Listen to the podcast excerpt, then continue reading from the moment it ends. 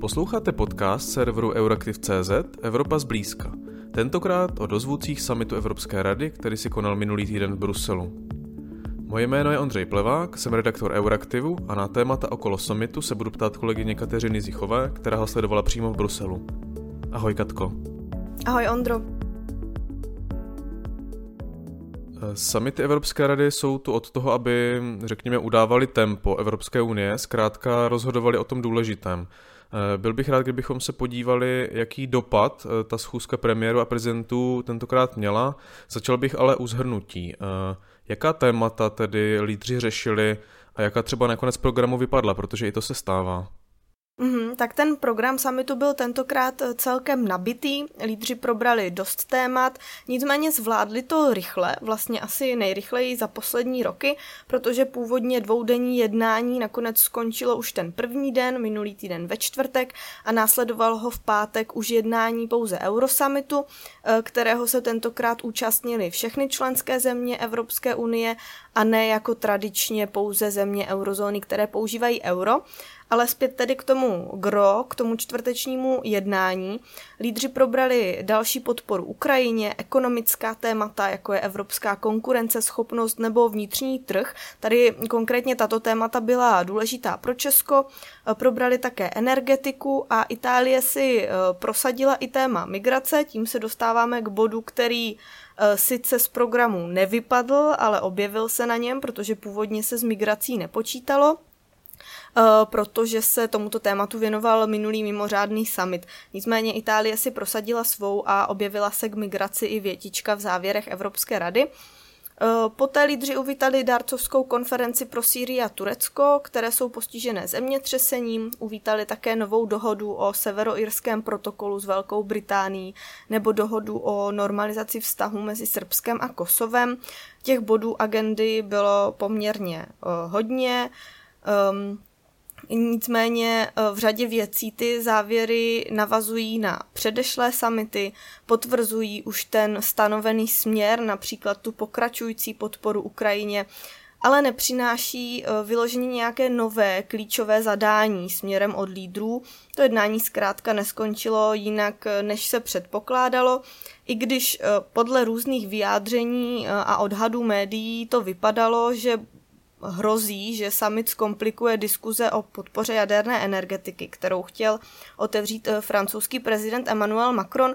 Nakonec se tak ale nestalo, ta vůle zabředávat do takového tématu tam nebyla, takže jednání proběhlo hladce a podle slov eh, premiéra Fialy panovala eh, velká, velká schoda. Těch témat tedy bylo opravdu hodně. Eh, zůstal bych u té konkurenceschopnosti. Eh, můžeš zhrnout, co to je ten konkrétně ten eh, akt o klimaticky neutrálním průmyslu? Um, Určitě je to právě jeden bod, kterému se lídři věnovali v rámci té debaty o konkurenceschopnosti. E, posluchači určitě zaznamenali, že Spojené státy americké přišly s protiinflačním zákonem, který počítá s masivními investicemi a který v Evropě vzbudil obavy o její konkurenceschopnost. Obavy v Evropě vzbuzuje také čínská konkurence, takže Evropská komise reagovala novým průmyslovým plánem, jak tedy zajistit tu evropskou konkurenceschopnost a jednou z iniciativ v rámci tohohle širšího plánu je právě tedy ten akt, a jeho cílem je zajistit, že do roku 2030 se bude přímo v Evropské unii vyrábět až 40% všech zelených technologií, které bude sama Evropa potřebovat a tohodle chce vlastně Evropská unie skrze ten návrh docílit různými benefity pro výrobce, chce jim tu výrobu na kontinentu zkrátka usnadnit, ehm, například skrze zjednodušení a zrychlení povolovacích procesů. Jenže na veškeré benefity dosáhnou jen takzvané strategické bez, bezemisní technologie, jako jsou například obnovitelné zdroje, baterie, ty už jsi zmiňovala, že ehm, tématem, které tak poletovalo na summitu je vlastně jádro, eh, tak eh, jakou roli v tomto ohledu sehrává ta jaderná energetika tady v tomto aktu? Mm, vlastně velmi podobnou, jakou sehrávala v debatách na unijní úrovni už víckrát, naposledy v hodně sledované debatě o taxonomii. Když to hodně zjednoduším, tak jde vlastně o nějakou nálepku pro jádro nebo o, to stanovit, jak Evropská unie jádro vnímá a klasifikuje a podle toho, jak ho podporuje v různých těch iniciativách. O to šlo konec konců i e, v té taxonomii. E, do toho bych ale teď nechtěla zabředávat, protože k taxonomii máme spoustu obsahu na webu, články, podcasty, posluchači se k tomu mohou určitě, určitě vrátit.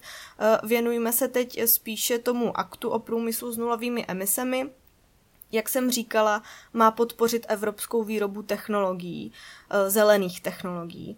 Jenomže jádro je co do emisí sporné, eh, mezi členskými státy je i kontroverzní, ať už kvůli ukládání jaderného odpadu nebo bezpečnosti jaderné energetiky. A podle návrhu z pera Evropské komise vlastně jádro se neřadí mezi ty strategické bezemisní technologie, tudíž nedosáhne na všechny ty benefity, která, které ta podpora nabízí. Podle toho návrhu aktu si podporu zaslouží jen reaktory čtvrté generace, jenomže ty ještě neexistují. A právě Česko a další země v čele s Francií eh, chtějí v rámci toho legislativního procesu usilovat o to, aby na plnou podporu ta jaderná energie dosáhla. A nejenom teda ta čtvrtá generace, ale například i ta třetí generace. Proto vlastně um, se objevovaly ty zprávy, že Francie chtěla to téma v souvislosti s tímto aktem otevřít a zatlačit i trošku na to, aby se možná ten přístup Unie k jádru sjednotil, aby si zkrátka přiznala, že jádro bude strategickým zdrojem pro uh, přechod k nízkouhlíkové nebo bezemisní uh, ekonomice. Nicméně na to tedy nakonec nedošlo. Co tedy ta absence eh, vlastně zmínky jaderné energetiky eh, v závěrech Evropské rady, kterou eh, vlastně lídři tímto způsobem zakončují. Prostě je to, je to nějaké, nějaké prohlášení, kde je to základní směřování Evropské unie. Tak co ta zmínka jádra vlastně znamená a co to znamená pro Česko? Jsme zase zpátky na začátku a musíme přesvědčovat všechny, že jádro je prostě důležité pro nás.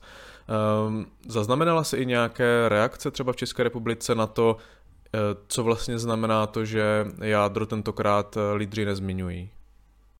Mm, je to tak, jak říkáš, ta debata se zkrátka vždycky vrací uh, s nějakým novým návrhem, který jádro ať tak či onak zmiňuje. Ehm, jak už jsem říkala, spekulovalo se, že Francie bude chtít otevřít téma jaderné energie a vydobít si nějakou, řekněme, projadernou větičku v těch závěrech Evropské rady. Nicméně nakonec se žádná diskuze, která by byla rozsáhlá nebo komplikována na toto téma, eh, nevedla a prostě se to neobjevuje ani v těch závěrech. Nicméně to, že se to tam teď zrovna na tomhle summitu neobjevilo, vlastně moc neznamená, protože ono lze i těžko předpokládat, že by se něco takového podařilo přes odpor eh, protijaderných zemí, jako je třeba Rakousko nebo Lucembursko, takže by se to podařilo prosadit pro ty země, které o větší podporu jaderné energie nebo o nějaké uznání jaderné energie na evropské úrovni ve smyslu strategického zdroje usilují, jako je Francie nebo Česko, tak je teď důležitější uh, soustředit se na to znění v aktu o průmyslu s nulovými emisemi, o kterém jsme mluvili.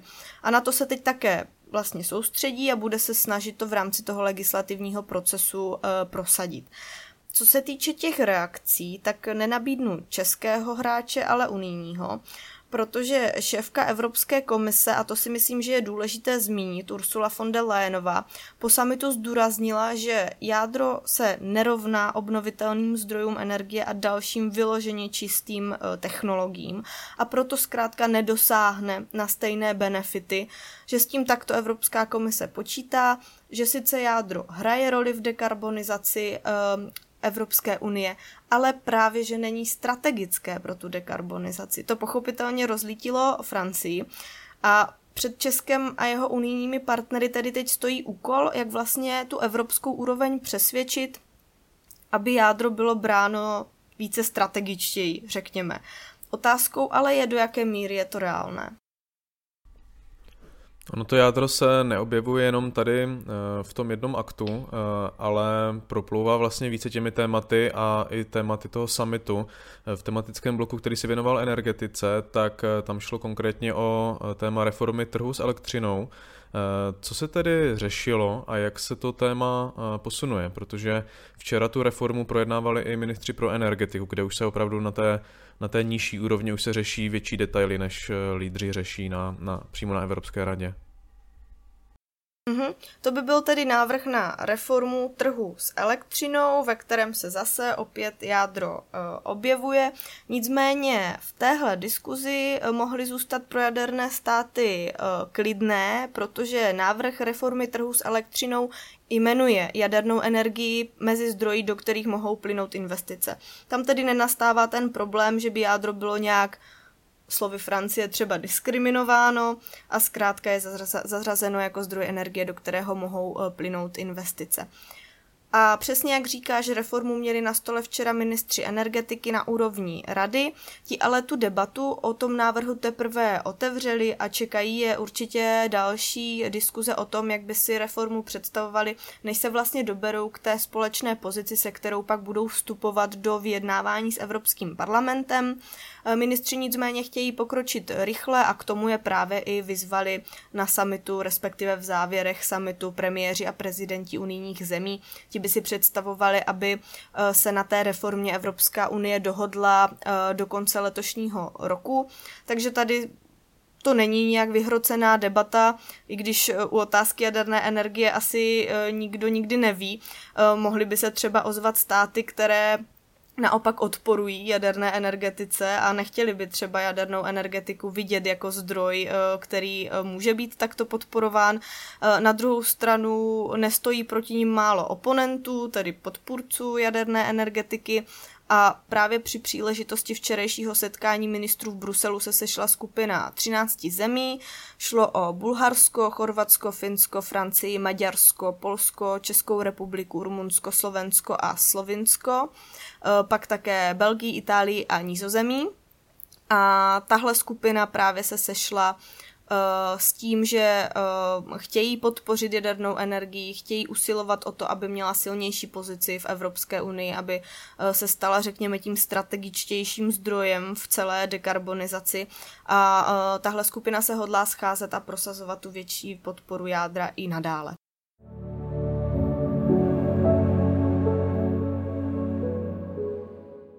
Já už bych se posunul dál. Eh, ve svých článcích k samitu si psala, že eh, konkrétně u tématu Ukrajiny se nic eh, převratného nečeká, že to bude prostě pokračování toho, toho nastaveného kurzu. Tak naplnilo se to, nebo lídři řešili něco úplně nového? Um, lídři dle očekávání vyjádřili Ukrajině další podporu, zkrátka počítají s tím nastaveným kurzem, s tím uh, pokračováním podpory a vlastně uvítali, že se Evropská unie rozhodla mobilizovat 2 miliardy eur na munici pro Ukrajinu s tím, že 1 milion kusů dělostřelecké munice chce dodat ještě do konce letošního roku Ukrajině. Uh, tady tomhle by možná mohla být novinka, nicméně je to novinka, o které se už rozhodlo dříve na úrovni ministrů na radě minulý týden v pondělí a lídři to zkrátka promítli jen do těch svých závěrů a, a podpořili to. Summit možná odkryl uh, určité rozpory a ukázal na to, co by se mohlo řešit až příště, protože například Slovensko usilovalo o další navýšení rozpočtu Evropského mírového nástroje, který mimo jiné uh, proplácí zemím Evropské unie dodávky vojenského materiálu na Ukrajinu. Uh, Slovensko chtělo, aby ten rozpočet byl navýšen o 3,5 miliardy eur. Nicméně mm, k tomu, um, aby se to takhle konkrétně s tím konkrétním číslem zmínilo v závěrech Evropské rady, tak k tomu nezískalo dostatečnou podporu uh, a do těch závěrů se tady takovéhle konkrétní navýšení uh, neprosadilo. Lídři se také bavili o dalších sankcích za válku, ale tam ta debata taky nic e, nového, konkrétnějšího nepřinesla. Najdeme tam pouze to, že z pohledu lídru je důležité, aby Evropská unie zintenzivnila snahy o zabránění obcházení sankcí. Nicméně vývoj tady zaznamenali dny nadcházející po samitu, protože o víkendu ruský prezident Vladimír Putin oznámil, že Rusko rozmístí jaderné zbraně v Bělorusku, což si tady vysloužilo reakci Polska. A právě polský premiér Matuš Moravěcky v reakci na to řekl, že tento ruský krok bude mít za následek, že právě v dalším balíku unijních sankcí budou um, tvrdší opatření proti Bělorusku. Co se v posledních týdnech řeší, tak to je taky um, rusko-čínská schůzka. Tak uh, nepřipravují lídři například nějakou ucelenější reakci na tu čínskou pomoc nebo nepomoc Rusku, záleží, jak to budeme rámovat. Uh, jak se liší vlastně názory na tohoto azijského giganta napříč zeměmi Evropské unie? Mění se to nějak v posledních týdnech nebo zůstávají země na svých pozicích? Čína byla podle serveru Politico otázkou, eh, kterou lídři minulý týden na samitu také otevřeli a řadu z nich vlastně znepokojují reakce Číny a kroky Číny, co se týče ruské agrese na Ukrajině. Eh, podle informací serveru Politika eh, je Čína takovým uh, slonem v místnosti, jak říká jeden anglický idiom, tedy nějakým uh, kontroverznějším, uh, neúplně příjemným uh, tématem mezi zeměmi. Uh, ty pozice se nějak radikálně nemění, uh, zkrátka jsou země, které by um, rády na Čínu vyvíjeli třeba větší tlak, jsou země, které naopak ne. Eh, co se týče nějaké té ucelenější reakce na kroky Číny, tak pokud vím, tato zatím není na programu dne. Co ale na programu dne je, tak jsou návštěvy Číny. Do Číny totiž míří španělský premiér Pedro Sánchez tento týden a ten tam chce právě eh, řešit, jakou roli by mohla Čína sehrát v ukončení války a Evropská unie by ráda vlastně chtěla azijskou velmoc přimět, aby na Rusko zatlačila a možná se tak eh, pokusí Ursula von der Leyenová, která má do Číny vyrazit později spolu s francouzským prezidentem Emmanuelem Macronem. Když se posuneme ještě tady z té geopolitické úrovně zase zpátky trochu na praktickou, tak eh, jak si psala eh, v jedné ze svých reportáží, tak eh, lídři se mimo summit bavili i o v posledních týdnech velmi ožehavém tématu budoucnosti spalovacích motorů, syntetických paliv a emisní normy Euro 7, která funguje v České republice trochu jako červený hadr. Můžeš zhrnout, co se v tomto ohledu na evropské úrovni vlastně děje a proč to vyvolává vůbec tolik emocí? Tohle téma mělo rezonovat mezi uh, lídry při neformálních výměnách uh, a vlastně se asi není čemu divit, protože se lídři do Bruselu sjeli v době, kdy se Německo za podpory několika dalších zemí, včetně Česka, snažilo na Evropské komisi vydobít uh, úpravu návrhu ke konci spalovacích motorů. Jedná se tedy o dva návrhy, to bych jenom zdůraznila. Jeden návrh se týká spalovacích motorů, jeden návrh se týká Euro 7 emisní normy. A jsou to návrhy, díky kterým chce Evropská unie srazit emise a postupně dosáhnout uhlíkové neutrality. A jsou to také návrhy, které výrazně dopadnou na automobilový průmysl, což je tradičně právě spolu s klimatickou politikou citlivé téma nejen v České republice, proto ty emoce. A co se vlastně děje, tak eh, co se týče spalovacích eh, motorů, tedy legislativy, která de facto neumožňuje prodej nových automobilů se spalovacími motory na fosilní paliva po roce 2035, Ehm, tak eh, ta, tato legislativa už byla na evropské úrovni téměř na konci své cesty rozhodovacím procesem. Instituce se na její finální podobě dohodly právě za českého předsednictví a už jen stačilo tuto dohodu formálně stvrdit. Jenomže Německo před hlasováním eh, prohlásilo, že mu návrh nevyhovuje a že chce v návrhu důraznější změní, že spalovací motory budou povoleny, pokud budou eh, fungovat na bezemisní syntetická paliva paliva. Nespokojenost s návrhem potom vyjádřili i jiné členské státy, třeba Itálie, která požadovala zase výjimku pro biopaliva. Dopadlo to naštěstí dohodou, Německo s Evropskou komisí se dohodlo na kompromisu a ministři včera na radě dotáhli to finální potvrzení, takže odhlasovali tento návrh a ta dohoda byla možná, protože komise dala Německu záruku, že do návrhu pomocí delegovaného aktu doplní, doplní tu výjimku pro syntetická paliva. Co se týče normy Euro 7, eh, tak to je návrh nové emisní normy, stanovuje limity pro emise automobilů, a to i těch nákladních. Ten návrh se stal ale kontroverzním, sklízí ze strany automobilového průmyslu, ale i řady členských zemí, včetně Česka, velkou kritiku. Eh, tady toto téma by bylo vlastně na samostatný podcast. Eh, když to ale zkrátím, tak tento návrh je na začátku rozhodovacího procesu na rozdíl od toho návrhu ke spalovacím motorům, takže se nebavíme o nějaké otočce na poslední chvíli, právě jak někteří vnímali ty kroky Německa.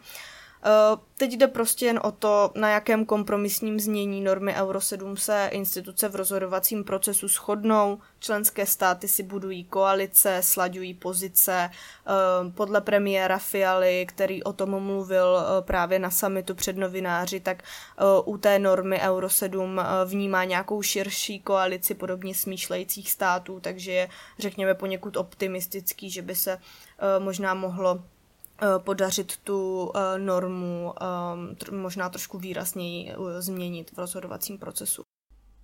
Pokud jde o všechny tady ty témata týkající se automobilového průmyslu, tak zaznamenal jsem názory, že česká pozice je trochu špatně čitelná a že minister dopravy Martin Kupka, který vlastně se v tom velmi angažuje, tak v těch zmíněných tématech dělá trochu zmatek. Máš taky takový pocit? Eh, já se tedy přiznám, že nemám přehled úplně o všech eh, vyjádřeních eh, pana ministra Kupky, takže to nedokážu nějak zcela posoudit. Každopádně u spalovacích motorů je asi důležité uvést ten kontext, tedy že tu legislativu dotahovalo v rámci trialogu Česko v roli předsednické země. A teď, když se snažilo vlastně po boku Německa eh, tu legislativu změnit, tak by to mohlo vypadat, že eh, podkopává tu svou práci během svého předsednictví.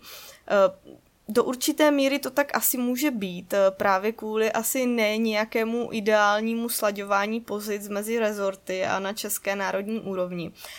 Na druhou stranu, nebo alespoň jak já to čtu, tak Česko prostě využilo toho, že tady ze strany Německa bylo volání po ještě silnější záruce pro syntetická paliva, což je Česku pochutí, tak proč do toho nejít. Eh, jak to ale vnímají jeho evropští kolegové, které Česko vyjednáváním provádělo? A do jaké míry to činí českou pozici nečitelnou? A jak to dopadá na tu zemskou reputaci na evropské úrovni, co do nějaké předvídatelnosti, to už je zkrátka věc druhá. A ještě tedy k ministru Kupkovi, ten má zastání v premiérovi Fialovi, protože premiér uh, Fiala se v pátek minulý týden nechal slyšet, že pan ministr Kupka, a teď cituji, odvádí intenzivní a výbornou práci. Tak uvidíme, jestli mu to vydrží i nadále.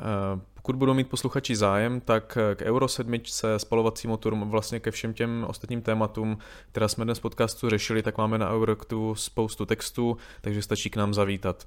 Katko, díky, že se s námi podělila o své postřehy z Bruselu a popsala, co teď v posledních týdnech Evropskou unii hýbe. To byla Kateřina Zichová, redaktorka Euraktivu. Díky a měj se hezky. Díky, ty taky. To už je pro dnešek vše. Loučí se s vámi Ondřej Plevák. Pokud se vám podcast Evropa zblízka líbí, budeme rádi, když ho doporučíte svým kolegům a známým a třeba nám dáte hodnocení v podcastových aplikacích. Naslyšenou příště.